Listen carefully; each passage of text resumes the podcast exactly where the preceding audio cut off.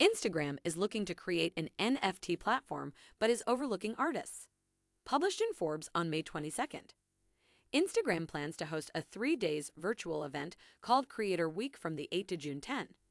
This event is a private event for NFT creators. Sean Williams, an NFT creator who has been sent an invitation mail, believes this isn't really what it's claimed to be.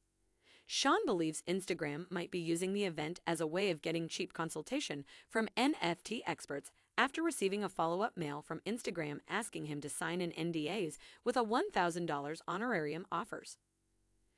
Sean had a Zoom meeting with Instagram, which aroused his curiosity more after being told Instagram's engineering and product team will be at the meeting.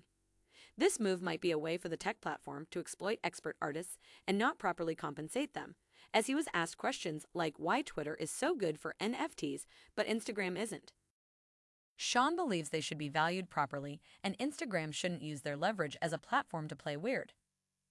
Sophie Sturdivant, Williams' partner, has the same opinion that Instagram has not been listening to its users and lacks visibility for creators. The social platform pushes an artist to be just a content creator, and not all artists want that. Instagram is focused on monetization even at the expense of its users. Right now, artists feel not appreciated and valued on Instagram and Facebook. The issue with Instagram involves artists' inability to leverage the tools made available to them. Art is not a hobby, an act, or a way to become an influencer.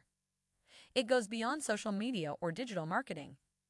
As Instagram is trying to expand its product and service, you should know that is another example of the numerous ways creators and artists have been exploited.